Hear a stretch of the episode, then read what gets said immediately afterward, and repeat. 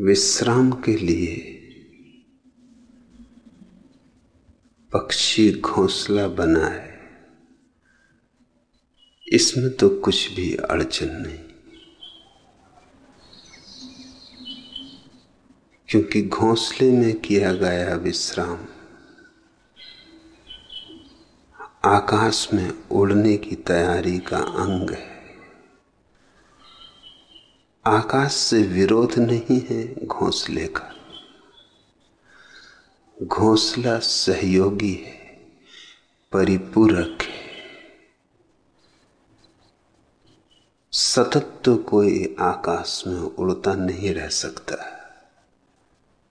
देह तो थकेगी। देह को विश्राम की ज़रूरत भी पड़ेगी। इसलिए घोंसला शुभ है, सुंदर है, सुखद है। इतना ही स्मरण रहे कि घोंसला आकाश नहीं सुबह उड़ जाना है। रैन बसेरा है। लक्ष्य तो आकाश ही है। घोंसला पड़ाव है।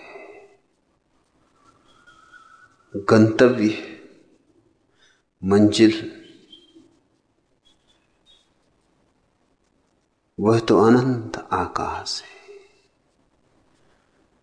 वह तो सीमाओं के पार जाना है। क्योंकि जहाँ तक सीमा है, वहाँ तक दुख है। सीमा ही दुख है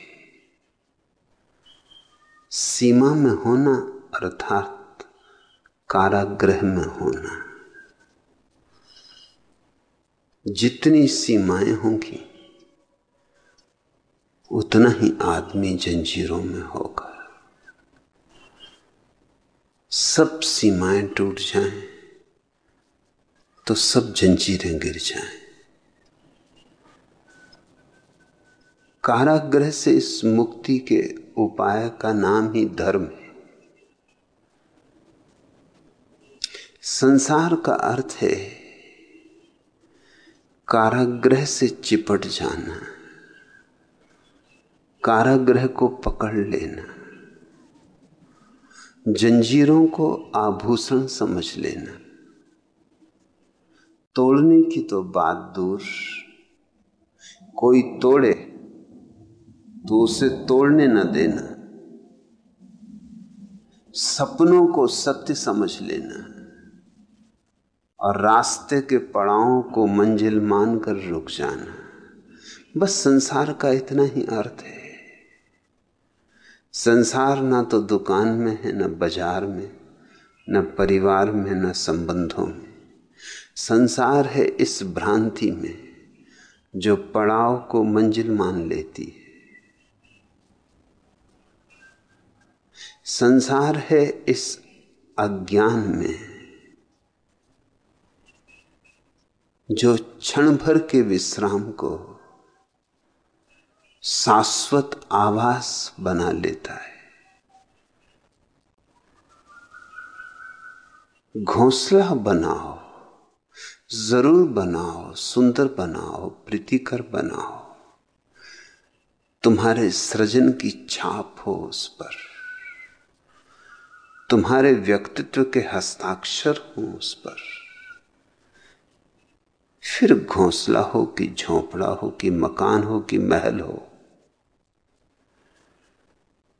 अपनी सृजनात्मक ऊर्जा उसमें उंडे लो, मगर एक स्मरण कभी न चूके। सतत एक ज्योति बोध की भीतर जलती रहे। यह सराय आज नहीं, कल। कल नहीं, परसों। इसे छोड़कर जाना है। जाना ही पड़ेगा। तो जिसे छोड़कर जाना है, उसे पकड़ना ही क्यों? रह लो। जी लो। उपयोग कर लो। आग्रह ना हो। आसक्ति ना हो।